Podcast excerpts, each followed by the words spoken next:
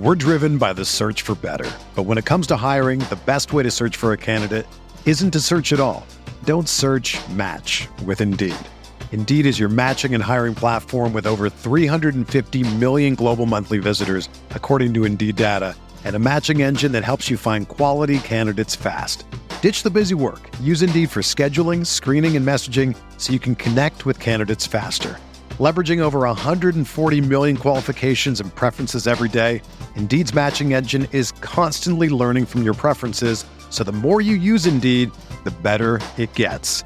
Join more than 3.5 million businesses worldwide that use Indeed to hire great talent fast. And listeners of this show will get a $75 sponsored job credit to get your jobs more visibility at Indeed.com slash BlueWire. Just go to Indeed.com slash BlueWire right now and support our show by saying that you heard about Indeed on this podcast. That's Indeed.com slash BlueWire. Terms and conditions apply. Need to hire? You need Indeed.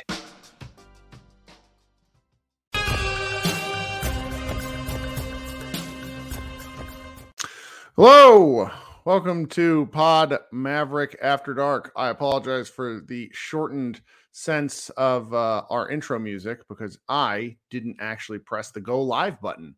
But our intro music uh, really divides our community. Some people hate it, other people absolutely love it. I'm joined as always by my co editor over at MavsMoneyball.com, Josh Bowe. How are you, Josh? Uh, I'm doing good. We made it through to the other side. Training camp has started. We officially have podcasts to do where literal literal new basketball things are happening mm. every day. We've made mm. it the the off season is over for the most part. It's fan, it's it's it's good to feel it's good feeling. Yeah, and and it's a good feeling in the sense of I mean I've talked about this a little bit. I I tend to have like a sense of dread when I'm when I'm getting back into habits um, it's very much like the the New Year's resolution stuff. You're like, I'm gonna be good, and it's for me. It's just like getting back into it, trying to do it again. I hate the thought, and then I love the actual like the doing. Um, the last over at Mavs Moneyball, for example, the last I guess it's three days now. I've been kind of you know pounding the pavement like Jay Jonas and Jameson. Get me more, uh, get me more Mavs content. And the the wonderful people over uh, that that help us write at Mavs Moneyball have answered the call we have a couple of uh, good ongoing series right now, some of which we'll actually talk about later. First is our player preview series, which everyone is is writing on that, and then uh, everyone's favorite, or in some cases least favorite, takesman of Mavs Moneyball, Xavier is attempting to do a series of win total uh, columns. And I, one of the things I really like about the preseason is the ability to talk about other teams. And a lot of our guys watch I'm just, I mean, I'm just to be honest. I don't really watch a ton of basketball outside of national TV games that aren't Mavericks. Um, I follow the league, I check scores, I watch but I don't get in the weeds. There's like three or four guys on our site that watch basketball every stinking day of the season. Um, and I would say Xavier's definitely one of those guys. And so he's had fun writing about those things. We got a lot of columns and posts coming up. Um, last week, I also briefly made a call for uh, new writers. I left my tweet up for about 10 minutes and received, I don't know, 15 to 25 applications. Hmm. uh, so, and we have a, a couple of new folks that, that joined the site. Really excited to to read them more regularly and see what people, uh, what what thoughts people have about the, the Maverick season. We have a a diverse staff, not only of just like personality types, but also like what people think about the Mavericks and basketball. So it's it's fun. It's fun. I'm I'm I'm really excited about the season for kind of the first time since the draft. Yeah, I think so. Um it's going to be interesting. You know, we've got all the, I mean, we're going to be talking about these guys in these player previews, but again, just can't emphasize enough the, what the infusion of new faces does when you're on this side of the microphone or computer screen and you're you have to cover the team and not just watch it for fun like just having having this much of a roster overhaul uh really energizes you in a lot of ways uh that go beyond just you know your interest in the game but just right. just trying to do this stuff it just makes them it makes such a big difference. Well and last year was just such you know both with the mavericks and within what we do here it was such just honestly a clusterfuck by march. For for anybody that doesn't know or doesn't uh, remember our SB Nation podcast effectively closed. They shut the podcast feed down in February and hmm. gave it to us, which was pretty fantastic. They didn't have to do that because it, it was their intellectual property. They gave it to Josh and I. We found a new home with Blue Wire, which you see there in the bottom right. But as all that was happening, it was really difficult to coordinate and figure things out. And so it's like the the design and j- while the Mavericks were also a Titanic like cruising towards an iceberg.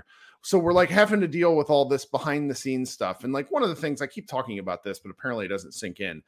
This is not our job. This is fun, ostensibly, in yeah, theory. Uh, and no, and, and, it is fun. Yeah. But there were definitely times last year where I think this really tried you and I. You've been doing this longer than me. You've been doing this since the 2012 season.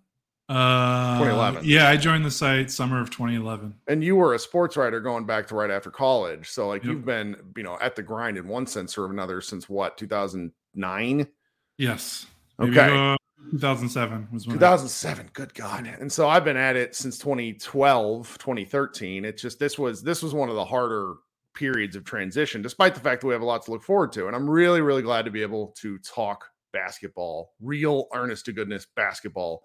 Again, um, all right, guys, we're five minutes into the show, and uh, one of the things I would like, and I'm going to ask a couple of times, is if you're watching on the live stream, if you could go ahead and hit that like button, I would really appreciate it. These sorts of things uh, help. I don't entirely understand how. I need a Gen Z person to join our staff that understands video that can tell me what the hell any of this stuff means and why it matters to the algorithm. If you could also consider subscribing to the Dallas Mavericks or I'm sorry, to Pod Maverick down here. It, it will notify you when we go live. Uh, it's down there at the bottom of the screen. If you're watching on mobile, it's a little weirder to get to. You got to exit through the comments and, and, do that sort of thing. But uh, I would appreciate it because we will be doing regular shows. I don't know how we're going to be doing these these things with preseason games, which we're going to talk about shortly, because the preseason games start at 11 a.m. Uh, on Thursday, Saturday, and then there's a 1:45 Tuesday game against Real Madrid. Um, before, and then they play like one home game on like the 20th. So it's mm-hmm. we have some like weird coverage bumps ahead. But let's go ahead and uh, uh talk about that. So the Mavericks flew uh, over to uh, Abu Dhabi for yep. the the NBA's Abu Dhabi games, and there's a couple of people that I know that went to the game. Uh, or that are going to the games. Um, um, Grant Afseth flew over there, I think, which is pretty amazing.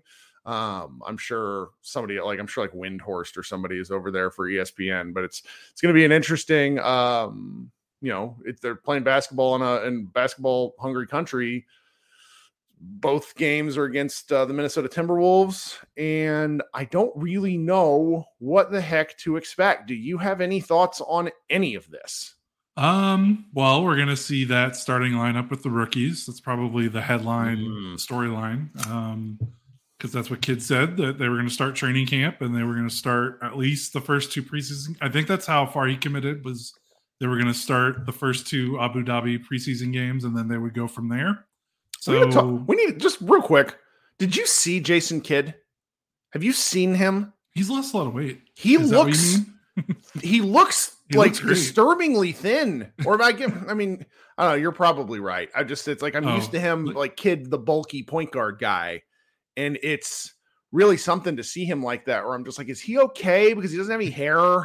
Like, I'm like, it's like, is a man all right? I'm know he's, he's probably doing fine. It's it's not, you know, as a, as a bigger older guy, it's just something I was thinking about. Anyway, go ahead. Yeah. So um, yeah, it'll just be interesting to see. You know, get to see the rookies with Luka and Kyrie and, and Grant Williams and after watching the rookies in summer league with summer league guards, which no offense to those summer league guards, they played as hard as they could. It's just going to be fun. Yeah, it's different. It's going to be fun to watch them against NBA competition while also playing with NBA caliber talent, um, which make which is a big deal. Um, it's been a lot of fun to see Lively get all these reps with Luka in training camp. Like regardless of the track record of like rookies starting on teams that want to win, uh, it's still like nice to see because you know we were both you know we didn't play in college but we both played in high school and we both i think we both kind of played the same position of big garbage man and we were not you know we did not get the ball a lot uh, and i think we could both attest to that doesn't matter if it's high school or college or nba you are more inclined to do that garbage work when you occasionally get past a layup under the rim mm-hmm. every now and then because mm-hmm. hey, it feels good to score. Like, like wow, surprising breaking news about basketball. So it'll be fun to see Lively get some lobs. And I mean, I honestly think that that's going to help develop him on both sides of the floor because I really think when you get those easy buckets on offense for a big man in his type of role, it's going to make the rest of the game not necessarily easier, but he'll be more motivated. I think he'll be more motivated emotionally and mentally to to play on that other side of the floor. So one of the fun parts about media day and watching stuff from training camp, and you know, again, we're not there, but we watch all the videos, we consume all the content. One of the things I've been slightly amused by is Luka is kind of he's kind of terse. You know, Luka plays basketball with like a sense of joy, which is great. But in the media, he's always been kind of quiet and almost reserved. And everything now, he's just been a little short. Um, maybe it, eh, but one I've really enjoyed his comments about Lively, uh, where he he's indicated, and again, you're reading into it. I'm reading into it. Uh, he's indicated that he's pretty excited. Um, I I just that gives me a lot of of stuff to look forward to. Uh, I would we've talked about it extensively, but I'm looking forward to seeing how those two connect in a real game. Now, how many minutes they're like again, they play the Wolves twice, and I'm pretty sure they play the Wolves four times during the regular season. Like you're getting through these games, you're you're putting on a show overseas for fans, but you're also doing your best to not get hurt. Um, like these guys are in game shape. Like that's why they've cut down drastically over the preseason schedule for almost all sports over the last several years because they're just you're just giving guys more opportunity to get hurt. Now, granted, every time they play basketball, they could get hurt. That's kind of the the opposite thought of that, but it's it's something that that I'm I'm curious to see what kind of lineups we get. I wonder if any of these backbench guys are going to be getting, uh, you know, because they I think they carry 20 guys, 21 guys maybe through the preseason, and they have to start making cuts. And I'm wondering if any of these guys get a chance to actually show some some you know much of anything. Uh, if they were here for more of the preseason, we would probably get, be getting more regular updates. But this is going to be one of the odder preseasons the Mavericks have had since Luka has been on the team. Um, I I'm curious as to what kind of the early season forced bonding does. You know, obviously these guys are together all the time, but they're not going home between games. Like they're over and they're sharing a hotel. And I think that sort of thing can probably be very good for early team cohesion for guys that, you know, like you said, we've talked about a lot, a lot of new guys. I'm, I'm curious to see how that'll work. It's going to be difficult not to overreact to the games because let's let's say that Anthony Edwards and Omax match up at some point. If if Omax does anything to bother Anthony Edwards, we're going to be the excitement meter is just going to be off the charts. And I don't blame anybody. I'm like that's what I'm hoping for, to be honest. Um, I don't know. I, I I'm I'm just trying to think what I hope to take away from these games, other than the fact that I'm going to have to like put on my do not disturb at work for two hours in the middle.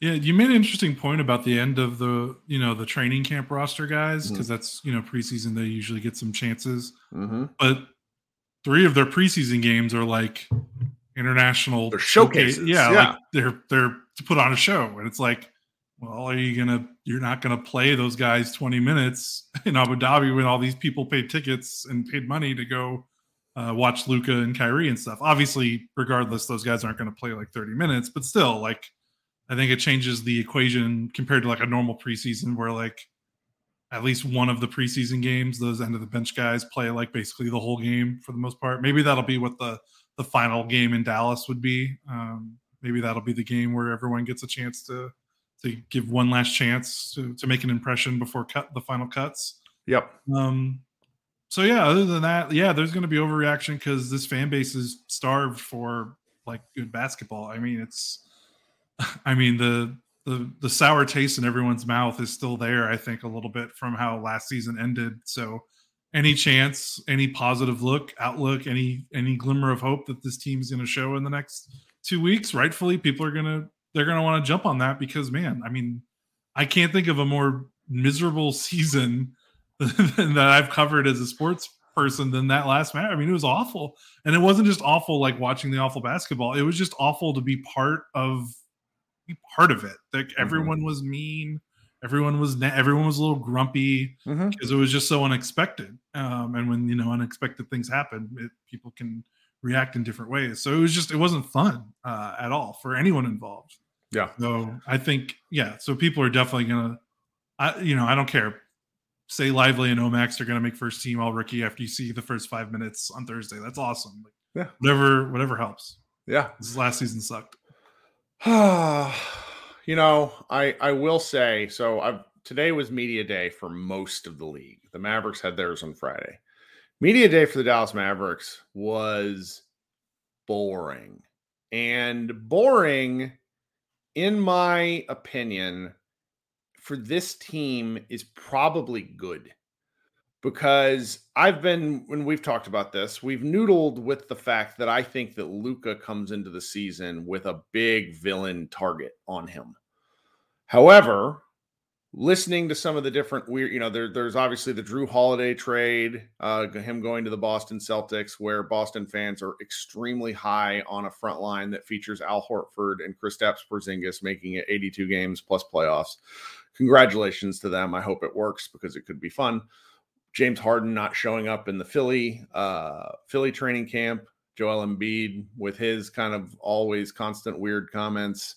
Uh, Nikola Jokic showing up at Denver looking like uh, 2001 or 2002 Shaq with how heavy he looks, while also having no idea who Deion Sanders was. Really outst- like his media day was a riot. He's just so accidentally funny. Um, the Mavericks being boring, I think, is really good. I think it's really good because they the narrative against Kyrie and Luka, there's just there's this want within the national media. It's okay, I get it. People don't really like on a national level. There's a lot of Kyrie. Eh. It just it's he's been in the league for a while. He's irritated a lot of people. Reporters are saying they're unbiased. They're not telling the truth. Um, the coverage and that sort of stuff on him has not always been you know, and, and it goes both ways. And sometimes it's well earned the coverage Well, that he uh, receives. yeah, and but granted, during his time in Dallas, he he's seems to have been exceptionally joyful, which is something.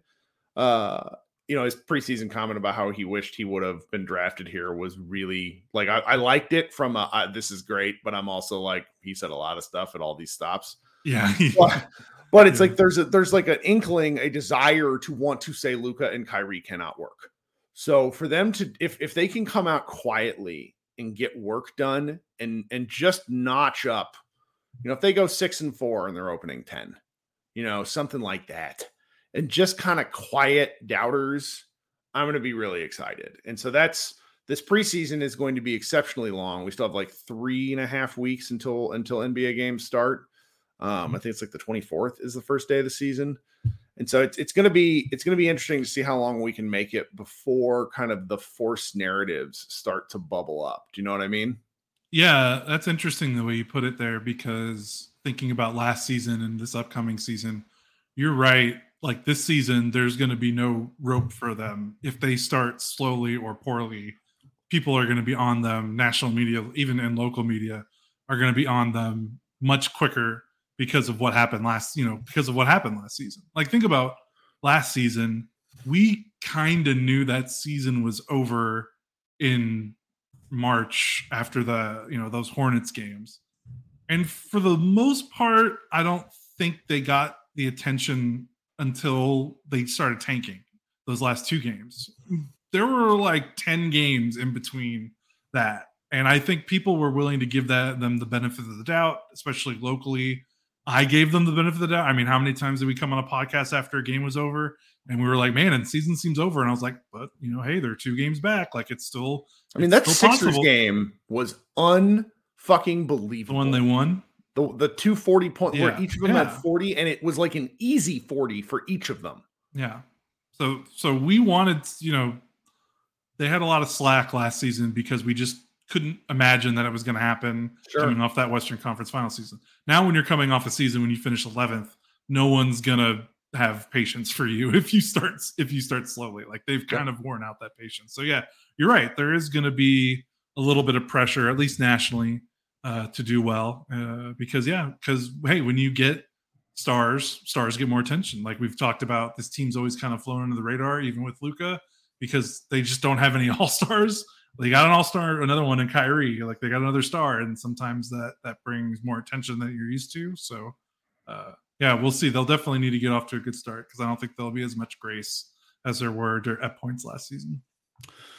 Well, okay, we're going to start player previews here after a break, but one more time, I'd like to ask if you could go down to, uh, if you're watching on mobile, if you're watching on your computer, if you could like this stream, if you're watching right now live, I'd really, really appreciate it. It would help us out. If you could also consider subscribing to Pod Maverick, you're going to get notified whenever we go live during the course of the year, which will be a lot it's kind of alarming. You're going to see my face a lot. One of the things I was joking about with Josh before it got on is one of the things I keep forgetting that we're doing these on video is that I'm just not allowed to look absolutely horrendous anymore. Like I mm-hmm. need to get haircuts. I need to trim my beard. Otherwise, I get grief, which I, is well deserved because it's like who wants to be looking at you know me anyway? I don't really yeah, understand no, it. I've got that wolf. I got the wolf man creeping up on my chest right now, so it's about that time. it is. Uh, all right. So we're going to throw it a break here for our uh, audio listeners, and then we will be right back and start talking about some more player previews for, for the uh, next season. We're driven by the search for better. But when it comes to hiring, the best way to search for a candidate isn't to search at all. Don't search match with Indeed. Indeed is your matching and hiring platform with over 350 million global monthly visitors, according to Indeed data and a matching engine that helps you find quality candidates fast. Ditch the busy work. Use Indeed for scheduling, screening, and messaging so you can connect with candidates faster. Leveraging over 140 million qualifications and preferences every day, Indeed's matching engine is constantly learning from your preferences, so the more you use Indeed, the better it gets. Join more than 3.5 million businesses worldwide that use Indeed to hire great talent fast. And listeners of this show will get a $75 sponsored job credit to get your jobs more visibility at Indeed.com slash BlueWire. Just go to Indeed.com slash BlueWire right now and support our show by saying that you heard about Indeed on this podcast. That's Indeed.com slash BlueWire. Terms and conditions apply. Need to hire? You need Indeed. All right. Thanks for uh, listening to those ads. Helps Josh and I out. Uh, this is one of the, you know, one of the ways that he and I make a little bit of. Um, it used to be beer money, but now it's daycare money. Um, yeah. uh, that sort of thing to help pay the bills. So, you know, last week, uh, for anybody that doesn't, you know, that didn't listen or skip the show, we talked about the seasons of Markieff Morris, Jaden Hardy, Omax, Dereck Lively, Maxi Kleber, and I think we talked about. No, we did not talk about Luka.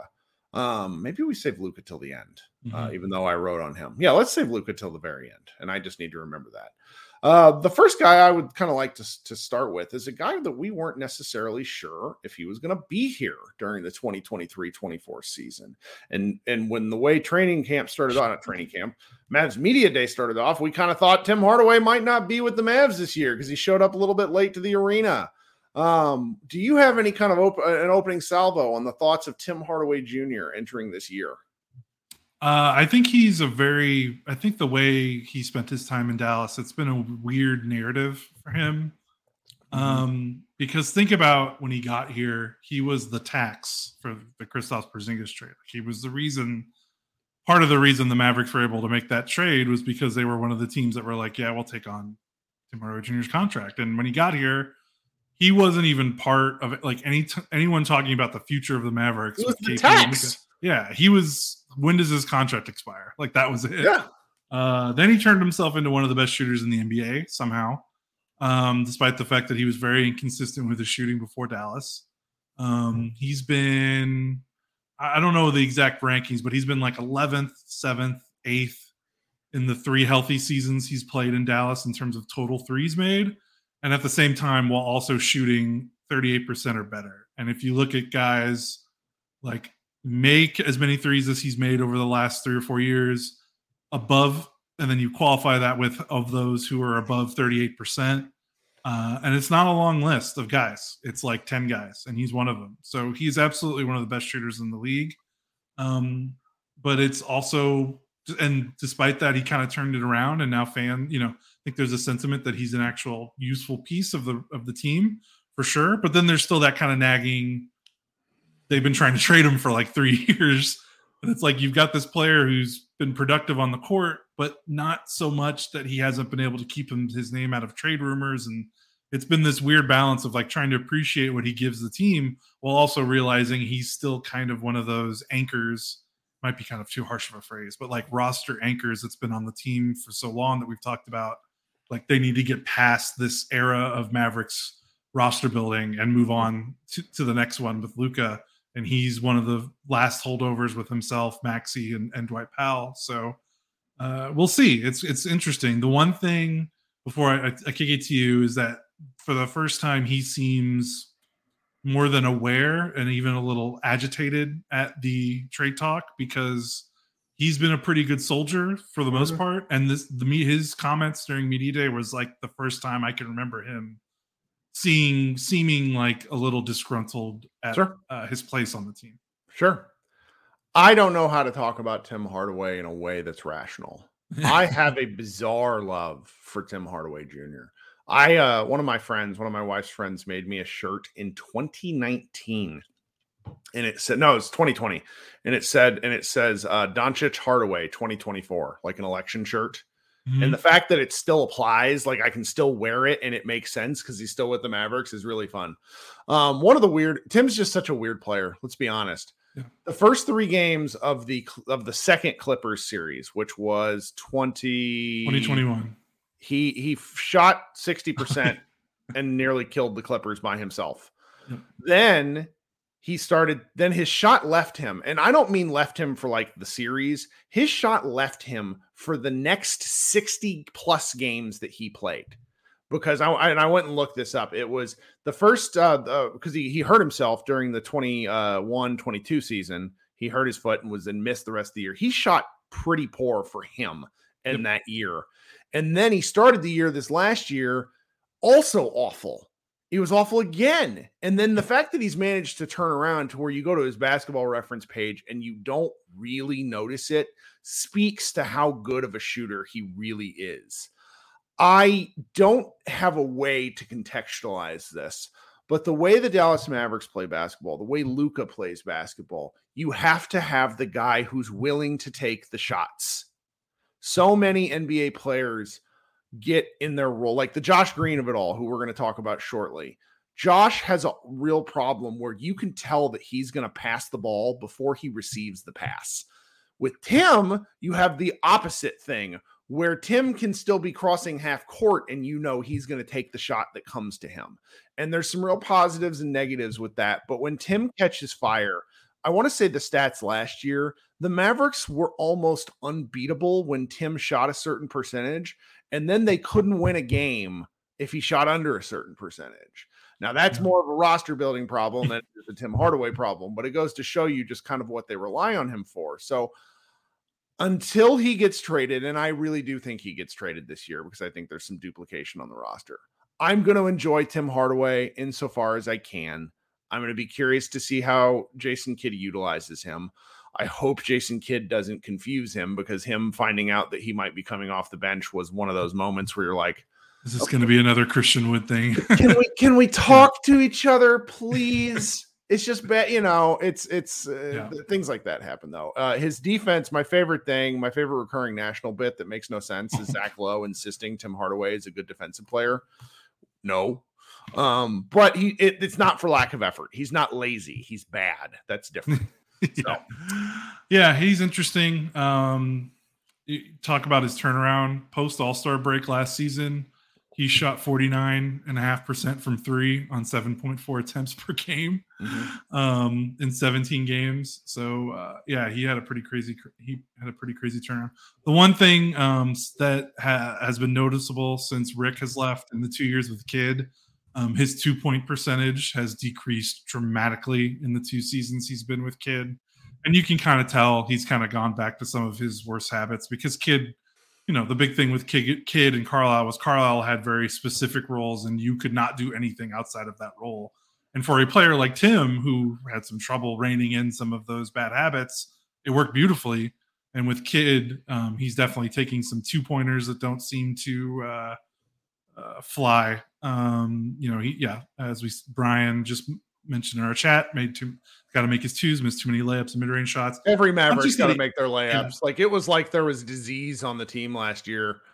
Yeah, and so much of that is not necessarily he's got to make them. he's just has to make better decisions and which twos he's taking because that's where he gets into trouble. So, uh, so if he can find a way to kind of rein in some of you know because he he likes to let it fly. So mm-hmm. um sometimes that gets him into trouble especially inside the arc. Outside the arc whatever he can shoot as much as he wants because like you said you know if you've got the greatest three point shot creator in the league in luka you kind of need someone that wants to take a lot of threes yeah. uh, which is tim. So uh we'll see we'll see where he lands. But yeah i'm with you. He's probably i mean if we both had to make bets, I think we'd both bet he's probably not on the roster by the trade after the trade deadline. So we'll see.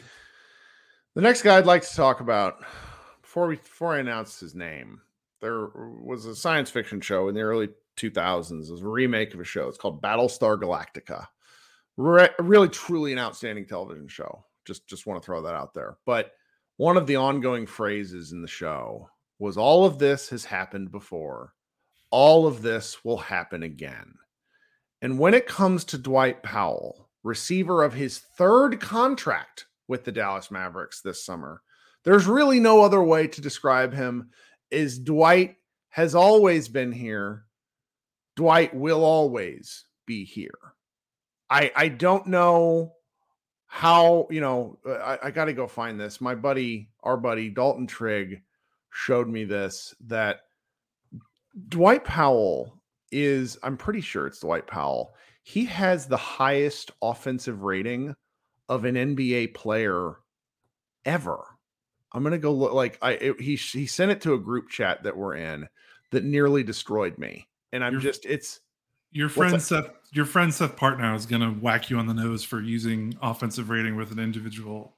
I know he's right, he's right, but it's just one of those things where it's just like how people feel about Dwight Powell is a is what a Rorschach test. Is that how you say that? Yeah, is a, is a Rorschach test for how you feel, uh, uh, you know, about basketball. And I I totally get it. Oh yeah, Dwight Powell has the highest career offensive rating, one hundred and thirty one point zero. I mean, it doesn't mean anything, but it's just it's like he's so frustrating as a player because the things he can do well, he's truly amazing at. Like he's one of the best screeners, and that's a stat that most people don't care about. They're not stat, but like a skill most people don't care about. He is a tremendous roller. He knows where to be. And then after that, everything else is kind of eh. like I don't really like what else does he excel at to you? I think when given the opportunity, he can be a good defender in spurts and and it depends on how they use him. Like I think he has really good quick feet and I think he has really good hands. Uh, unfortunately, when you're a big man, that does, you know, you need to be able to guard the rim and quick feet. Like that's more of a perimeter player trait you want to have. Um, so he just gets bullied at the rim, and and and players shoot and score uh, through him like he's not even there. But whenever the Mavericks trap or play a bit more aggressive pick and roll defense, he really does shine. Like he gets his hand on balls in the in passing lanes. Um, he's a very good trapper in terms of like getting out there and containing the guard with uh, in a double team. Um, he's a very good hedge, you know, kind of like show and recover uh, uh, big man. But anytime you ask him to either guard the rim or play drop, and they asked him to play drop way too much last year, where he's just hanging back in the paint, and you're he's just asking for dudes to him. yes Yes, he put a big bullseye on his chest when you do that. And that's what was so disappointing about the scheming was they brought back a lot of the same guys, but Reggie Bullock had no tread on his tires. Dorian was really rough, and so it's like playing drop was just not fair to Dwight. That was that was not what he's he's he's there for. And so I'm I'm going to be curious to see what their usage is for him this year. They have a few new centers that they can use, but whether they actually go to him, whether they they go away from him you know, Rick Carlisle like had to be you had to like physically separate Wes Matthews from Rick Carlisle. Like that was the thing. Like you just that was what happened in in 2018, 2019 was the you had to get Rick to stop calling post ups for Harrison Barnes and and uh and and Wesley Math uh, Wesley Matthews because it was like, dude, what what are you doing, Rick? You got Luka. and there's an element of that with with Powell, in my opinion, where I think he's their comfort blanket and he he just everybody you, know what you're going to get Like he's going to get mowed down at the rim, but you're also going to get the screens and the rolls and those eight easy points. And if Lively or anybody else uh, can take a little bit off that plate and you can play Powell 12 minutes a game or seven minutes a game every now and again instead of the numbers that he ended up in getting last season, I think that that helps the team a lot. But go ahead. Yeah, for sure. Uh, no, uh, you keep going because all, all, I was going to finish with were some some fun Dwight Powell stats from a season ago. Yeah. Well, um, it's it's he wasn't part of the starting lineup. Like he he he worked yeah. his way back into it because the Mavericks options last year just didn't work. Yeah, I would say the big difference with, with the the Wes and the Rick analogy is I don't think Kidd like Rick wanted Wes to do all that stuff despite having other options on the roster. I don't think Kidd wants to play Powell this much. Um, I mean, for goodness sakes, he's the one who wanted McGee on the roster. So I don't think Kidd has an and has an attachment for Powell more so than that the roster has forced him to keep going back to Powell. So now that they have uh, Richaun Holmes, Dereck Lively, um, some some bouncier wings that can maybe play some spot small ball five. Uh, yeah, we'll see if if he has to go back to the well. I did want to end on a couple of fun Dwight Powell stats. So last season he shot 80% at the rim, uh, which is pretty incredible. And I know a lot of people are like, "Oh, well, he's just dunking the ball." I'm like, guys, even the best finishers in the NBA are shooting like around 75 percent at the rim. So to shoot 80% at the rim is pretty remarkable. That's career high. He had a career high 73% field goal percentage last year. Um, and then last season as a pick and roll roll man, he finished in the 90, basically the 94th percentile, 1.47 points uh, per possession. That's uh, not a thing. Man.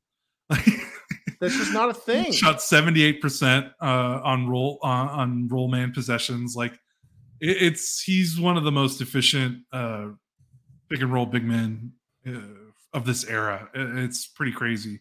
Um, and hopefully they'll be able to get a guy like Lively that can replicate some of that while also giving you some more uh, rim protection because that's kind of the goal. So, oh, I love the comment. Like, like even even in FIBA basketball, Dwight Powell is getting hit in the face. Like it's just the ability. Nick Nick Angstadt of Locked On Mavs pointed that out several years ago, and I just have not been able to unsee it since. It's really something else. Um, the next two, oh, man, all three of these guys are good. Let's go. Let's talk about Dante Exum next. Yeah. I am really excited about his X factor potential in the sense of I don't think the former lottery guard slash he'll probably play some some small forward for Dallas just because of his size. I don't think the Mavericks are going to rely on him, but if they get anything out of Dante Exum this year, then I think he's going to be one of the factors that helps propel the Mavericks back into the playoff hunt. No, I I think I can buy that. He's still relatively young. Um, he had a really good season overseas. I didn't realize I thought he was in overseas longer than he was. He played, he was on an NBA team in 20, 2020, 2021. Granted, mm-hmm. it was with Cleveland and he played six games. Um, but yeah, I thought he was overseas for like a couple years. Um, but he played really well, shot well, stayed healthy. That's been his thing. It felt like every like when he was with Utah, it was like every time he started to turn a corner, he would he would get some injury that would kind of knock him out. Like he never like he played 82 games his rookie year, then didn't play at all his sophomore season because of knee injury then 66 games, then 14 games, 42 games, and then he was done with Utah after that. So he just never got healthy. Uh, he seems to be healthier now. Um, still has the same defensive ability or potential that that got him drafted fifth overall, I believe, in in 2014. So uh, so so yeah, the nice thing about him, he's basically like the Frank Ntilikina replacement on the roster, mm, and he okay. has he has so much more skins on the wall than Ntilikina ever had, uh, and that's saying something because it's not like Exum has had a has has a splendid NBA career, but I mean, you just it's I don't think it's a it's a no contest in terms of like talent um, and just a bit skins on the wall because uh, I don't think Ntilikina ever played as well as Exum did internationally in that season Exum had last year. So someone that's going to be like a reliable like third guard that isn't going to play every night, but when you need um, maybe a, a, shift in, pace, or you're getting creamed. Like a, a, team is just is just blowing you up, and your defense doesn't have it. You bring him in. Uh, someone gets hurt, someone needs a rest. You you give him the spot start, something like that. Like that's going to be his role, and I think that's going to be the best way to ease him back into the NBA as well. So you know, hopefully it works. This is kind of you know Mavs consultant Dennis Lindsey, who drafted him as a GM in Utah, has this has his fingerprints written all over it. Um, so so we'll see how it goes. The depth that he provides, the different depth, is what I think I'm most looking forward to because that's just been the one of my sort of criticisms of the last two seasons of Dallas basketball, overarching from like a team building standpoint, is there was less consideration to guys 10, 11, 12, 13 you know, I understand you can carry guys on two way deals. I understand you can carry a vibes guy if you want. But when you have Luka Doncic and you have Kyrie Irving, you just have to have some depth because they're going to miss a few games. You know, if we get 65 games out of Luka and Kyrie both, I think we're going to be pretty darn excited. We haven't gotten that kind of depth. These guys just haven't played a lot of basketball. Now you can you can cite various reasons for both of them, and they have played a lot of basketball. They've not played the 70 plus game seasons that honestly are needed for some of these superstars. So it's like to have guys that can plug in holes and you don't have to worry about whether or not um, the the 15th guy is going to be you know necessary to play. It, I'm just I'm I'm looking forward to that change of pace. I think he'll probably have a few big games. If he can earn any of Kidd's trust, I think that'll be really helpful. But if he doesn't, I also think that's okay because right. I, it's it's the right kind of gamble for me. That's how I feel. Yeah, much in the same way. I mean, Frank was the right kind of gamble. Yes. I just didn't want it for two years in a row. Right. He he wore out his welcome, but that's exactly the you take a shot at a younger guy that kind of got lost in the weeds for whatever reason. That's so, right. So yeah. So I uh, totally with you on that one. Okay, now we come to the two probably most polarizing guys. Um, first is let's go to Josh Green. Uh, favorite player. Well, I think you might kind of, I mean, I, I kind of lost my fun. mind Saturday night. I couldn't sleep and something was sort of on my brain and it's something I've been thinking about. I saw, um, I saw a, a, a post with comments from Grant Afseth, the DallasBasketball.com. It was about Josh Green talking about his contract. And I just sort of decided that I was going to write on it because I knew in my head this was the case, but you know, going all the way back to Devin Harris, Luka Doncic is the only Dallas Mavericks player that was drafted by the Mavericks or that was traded for by the Mavericks on draft night that's received a second contract. Um, like theoretically, you can maybe count Dwight Powell because they traded for him during his rookie year, but that doesn't really count to me. Guys that the Dallas Mavericks sought out uh, it, it, has been Devin Harris, then Luka Doncic, which is 15 years. And then the funny thing is, Devin Harris never played a, a, second with Dallas on that extension. Nope, nope. They traded them halfway through that season, and but it's just crazy. And you know, before that, it was Josh Howard. Before that, it was Dirk Nowitzki. You know, the Knicks had like a truly crazy situation where mm-hmm. they went something like three decades without signing a guy to a second contract, which just shows how bad they were at this. And coincidentally, they have a pretty shitty playoff history in the oh, last. Oh yeah, no, it's a, that's so, like that's it all adds up. Like um, and and so and Luke asks the question in the chat: Does Josh get a bigger extension than Grant Williams? I get into kind of I I'm not a numbers guy, I'm not a cap guy, but I do think that a a contract around the same of what Grant Williams just made makes sense for both sides. I don't see a path to Josh. Like it's so odd. My friend Sam Vecenie talked about how this could be Josh Green's blow up season. And I'm like, how is he going to get like, where is he getting the shots to score 15 points a game? You know, where's it coming from? He works with this Mavericks team pretty well. He scored nine points a game last year, three rebounds. He's improved every year, but he's not improved so much to where you go, oh, Josh Green. Like our fans drastically overvalue him because that's what home fans do, and that's fine. But I think he's worth an extension. I think he's worth keeping around. The Mavericks are better with him than without him. And I don't necessarily think they're going to be able to go into restricted free agency next year and get him for four for 44, 44 million, something like that. Go for, sign him for 55 and just like be done with it. Um, that I, I just I'm really looking forward to seeing what he does this year. I think he's going to get preferential. Uh, pre- I think he's going to get preference over Hardy in terms of playing some of these guard minutes. I think he, you know, if he can continue his three point shooting and if he can play point of attack defense, he's going to earn minutes. And I, that's that's good enough for me. He doesn't need to be a star. He needs to be a star in his role. Does that make sense? Yeah, I mean, they just need more guys that are his age. Like that was the thing about 2020 and in 2021, and even when they went to the Western Conference Finals, you know, we saw that that weakness got exposed against the Warriors. They just need need more guys that aren't, you know, at the end of their primes. Uh, and and Green is one of the few guys that that represents like still has something that can grow and develop into. Um, and you need guys with like it's just so funny we talk about Luka like he's he's still only 24. Like you need you can't just keep surrounding Luka with like these 20, 29, 30, 31 year old like role players. You need youth. That's why, you know, Grant Williams, the two rookies, the fact that Green has gotten some time to develop, that's been a really welcome sight. And again, yeah, you don't need Josh Green to be an all-star, but you need him to be, you know, an above average starter. You know, you don't he doesn't need, you know, you don't want him his ceiling to be really dynamite bench player, considering kind of how you've invested the, the time into him and him being a first round pick and his trajectory. So we'll see.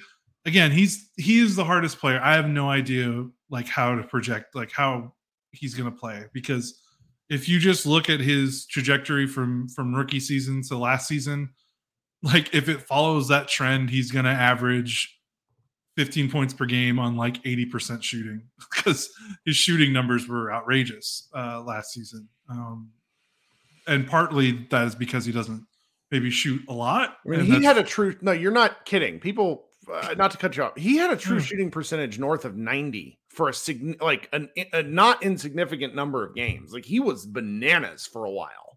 Yeah. And I mean, there were games last season where Luka and Kyrie aren't playing and he would go from like like I'm looking at the his box score. The Luka and Kyrie played in that game against Phoenix when Kevin Durant got tra- it was one of Kevin Durant's uh, opening games with Phoenix. Um, and it was a it was a showdown like the bucket for bucket, really good game. And Green played 28 minutes. He scored zero points and took two shots.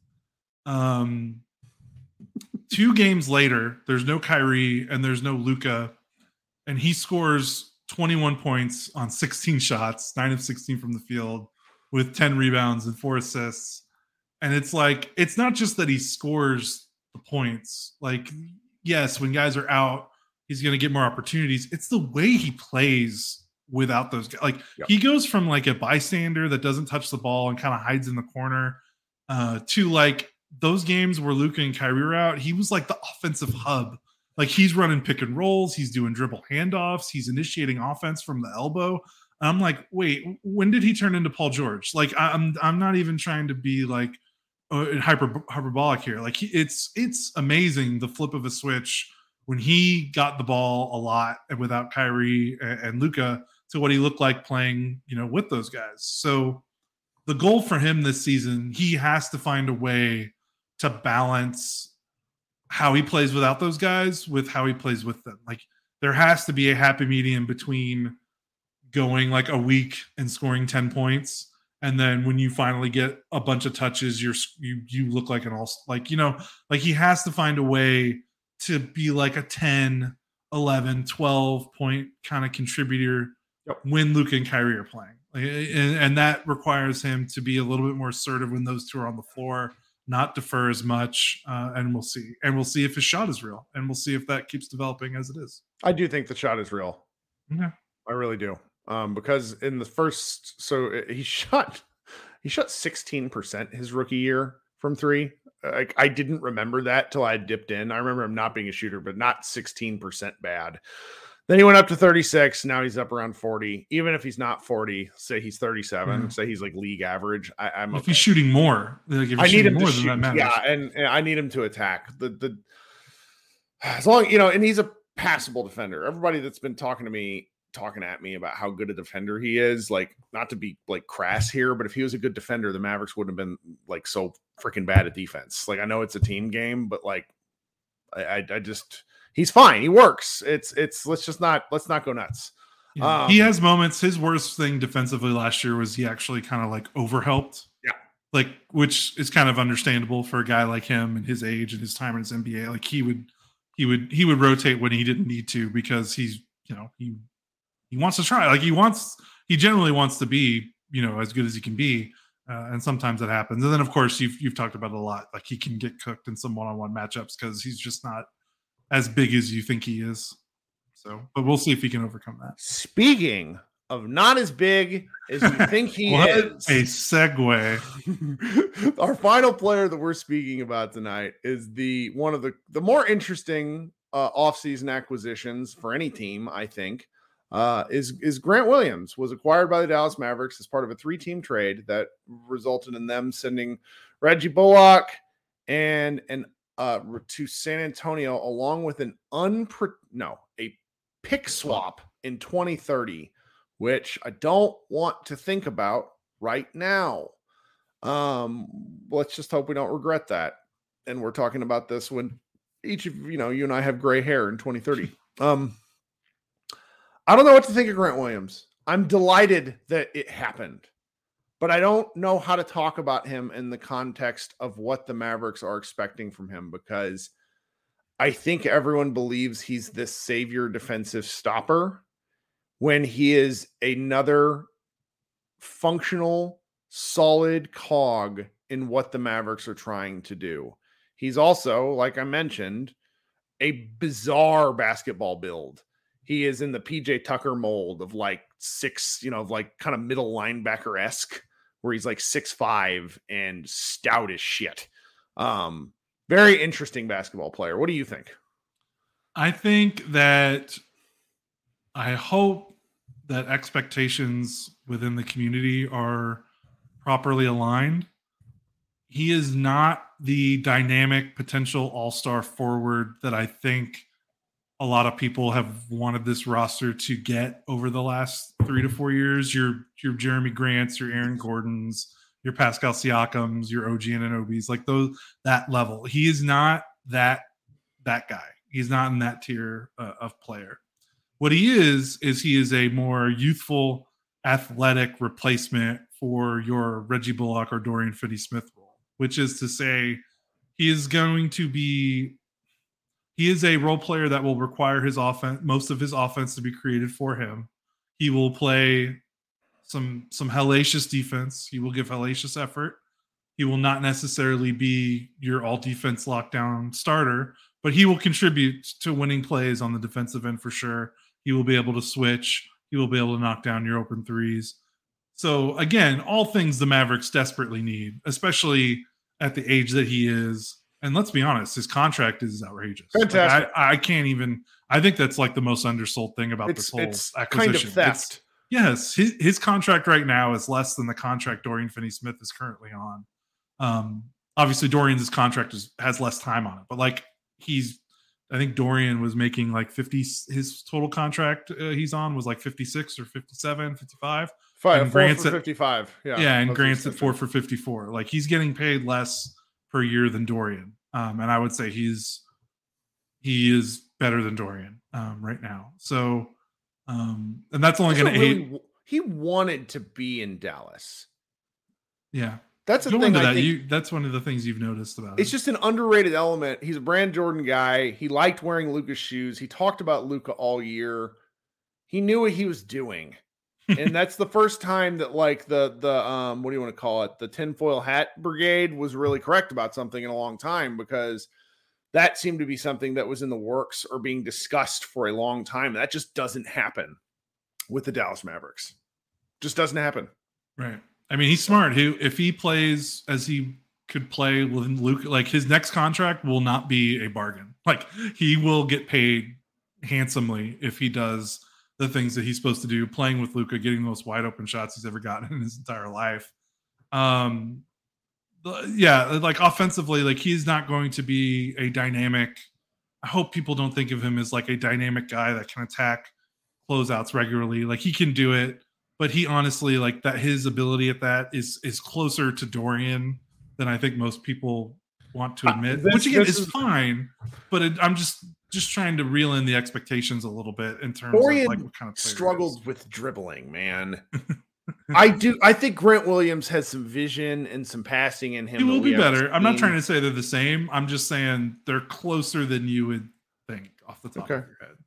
Um, I my expectations are he's going to help, and beyond yes. that, I'm interested to see how. Because what I can't figure out, we talked about this last week. We'll talk about this going forward is Luke Burns says Grant Williams will be the voice of this team. He talks a lot and will take pressure from Luka and Kyrie as leader of this team.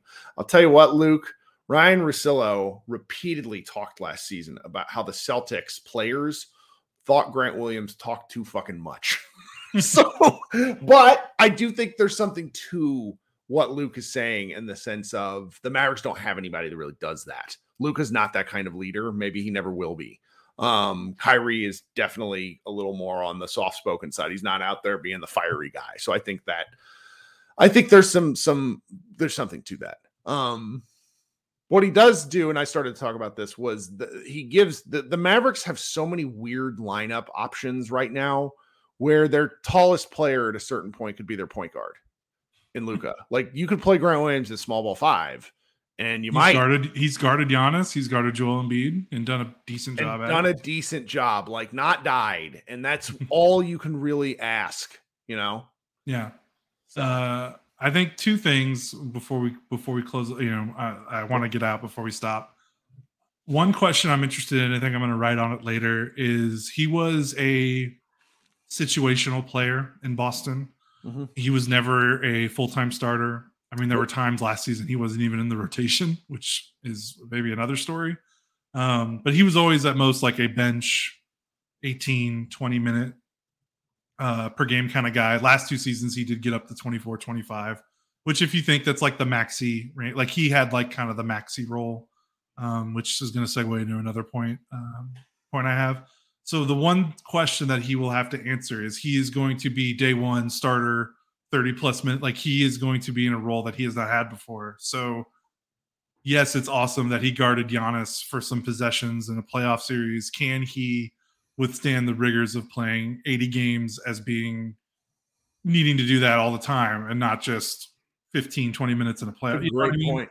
It's the first time he's been a full time starter in the league. So, not saying that like that's going to be a bad. Oh, it's different. Just something to note. Like you know, he'll it's an adjustment. So we'll see how that goes. And then talking about Maxi, I, I know I made the point that he's kind of like a, a, Dorian or Reggie replacement. You can honestly make the case he's the Maxi replacement because uh, he kind of play. He's I think he's going to play a similar role that Maxi does, like you know a four that can play some five, that can spread the floor, that can run, do pick and pops, and then can switch everything and and maybe not guard the rim as well as Maxi can, but can be that guy that can switch that they've asked Maxi to do so much over the last three years. So maybe Maxi, maybe Grant here lessens Maxi's burden, which Lord knows they've been needing to do that for like two or three years now. A fresh I mean, Maxi, another, yeah. A, a, Maxi is like a. This is a terrible comparison, but I, I'm baseball's in my brain. But the problem is I don't know shit about baseball. uh, Maxi Kleber is as Ricky Vaughn, uh, being able to come in and, and just close and be crazy. uh, yeah. would be my favorite thing. Um, this is a good question. Do we think there's any specific reason Joe Mazzulla disliked Grant? Um, I think Grant is not necessarily the most fun colleague for 82 games for a team that has high pressure on them. The Mavericks don't necessarily have a ton of pressure on them outside of the fact that Luka exists. Um, and and down at the bottom we have another comment. Uh, Grant has said it's more about the difference in coaching philosophy of Mazzulla versus Udoka. That's an interesting point. That really is. I mean, coaching get along is important. And Lord knows we saw that with Jason Kidd. Um, yeah. I think if there's anything else, uh, we're, we're about done with our player previews. You know, you'd asked me earlier today, is there anything else that, that we really ought to touch on? Uh, I can't think of it. I wanted to show that comment real quick because, like, one more good one about Grant is like, how often have we talked about for the last three years? Just the Mavericks don't have guys that can play in the playoffs, but they're playing any. Like he is, he is one of those guys that you can mm-hmm. at least count on to not maybe wilt under a playoff setting. Uh, he will at least bring it, and he has the ability to do things. Um, so, so we'll see what happens there. But yeah, I don't know. I mean, I don't know what else we could talk about today. We've already talked about an hour, but Well, the so- nice so- thing is, is there's going to be more happening all week. That's exactly right. So just to talk about that, with the Mavericks playing at 11 on Thursday, I may end up taking like a half day and just covering the game because I have a lot of vacation to burn. Um, if I do that, then I will probably host a Mavs party or group therapy, depending on the outcome of the game, after the game in the middle of the day on Thursday, like a true psychopath. Uh, Josh and I will probably record Thursday night, even if it's a shorter show, because again, it's preseason and you don't want to read too much into it. But we like talking basketball. Then we have another 11 o'clock game on Saturday, uh, which our man Jack will be covering for Mavs Moneyball from home. Um, weekends are a little tougher for both Josh and I, but somehow this actually works out for me. My son has an 8 a.m. football game, 9 a.m. soccer game, and a 4 p.m. baseball game. So I will get him sufficiently tired from these first two games. We'll come home and we'll watch the Mavericks. And then, depending on if you're around or not, or if someone else from the staff is around, we'll probably also record then. I probably won't do another live show, like group therapy type thing on Saturday, just because we, we do so many of these. And honestly, it's really easy to beat a dead horse. Um, I saw somebody, it was Mara, who said, I just tuned in 50, 50 minutes into the show. Please go listen on your podcast or rewatch this video when it's up shortly. I would love that. Um, again, for the third time and final time, I'm going to recommend please uh, subscribing to the show and get notified whenever we go live. Remember, we do run these shows where Josh and I or me and one of the member uh, uh, members of Mavs Moneyball or Josh, one of the members of Mavs Moneyball, talks about the game. We will be doing that all season long. We're not quite daily like Locked On Mavs, but we do do a fair number of shows.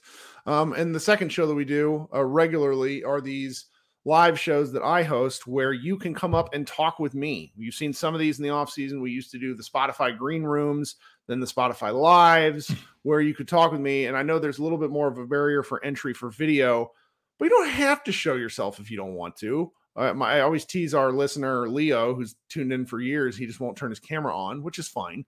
And I, uh, but I, I want to hear from you. I want to talk basketball with you. Um, one of the things that I attempt to not do um, I don't intend to ever gatekeep because this is basketball. It is a fun sport. I want to talk basketball with my friends. So please come up on stage and join me or my enemies. if you don't like me, you can also come up on stage and talk to me. I don't care. Uh, we could have a good, good little argument and uh, have a good time. Because it's like being at a sports bar. Um, do you have anything else before you get out of here? I think I'm good. please go to Mavs Moneyball early and often because we will be throwing up a lot of content. There will not, preferably between now and when the Mavericks exit the playoffs, there won't be a single day that goes by where there's not at least one new article. Hopefully, as many as four or five in a day. You never know. That's uh, the kind of staff we have. We have 25 uh, mostly volunteers. We have a great time writing and, and talking about basketball most of the time. Uh, this has been Kirk Henderson and Josh Bowe. Thank you for joining Pod Maverick. We will talk with you soon. Go Mavs. The headlines remind us daily the world is a dangerous place. The elites in charge say everything's fine, stop noticing. But you know better. And your gut knows that time is short to prepare for a world that is four missed meals away from chaos. My Patriot Supply has helped over 3 million families become more self reliant and is the company Americans trust to prepare. Go to mypatriotsupply.com and secure their best selling three month emergency food kits. Each contain delicious breakfasts, lunches, and dinners, averaging over 2,000 calories per day. Secure at least one food kit for each family member. For a limited time, save $200 plus get free shipping on all their Ready Hour three month emergency food kits. You're not ready if it's not Ready Hour Foods. My Patriot Supply also has solar power generators, water filtration units, biomass stoves, heirloom seeds, and critical survival gear. Shop mypatriotsupply.com today. mypatriotsupply.com.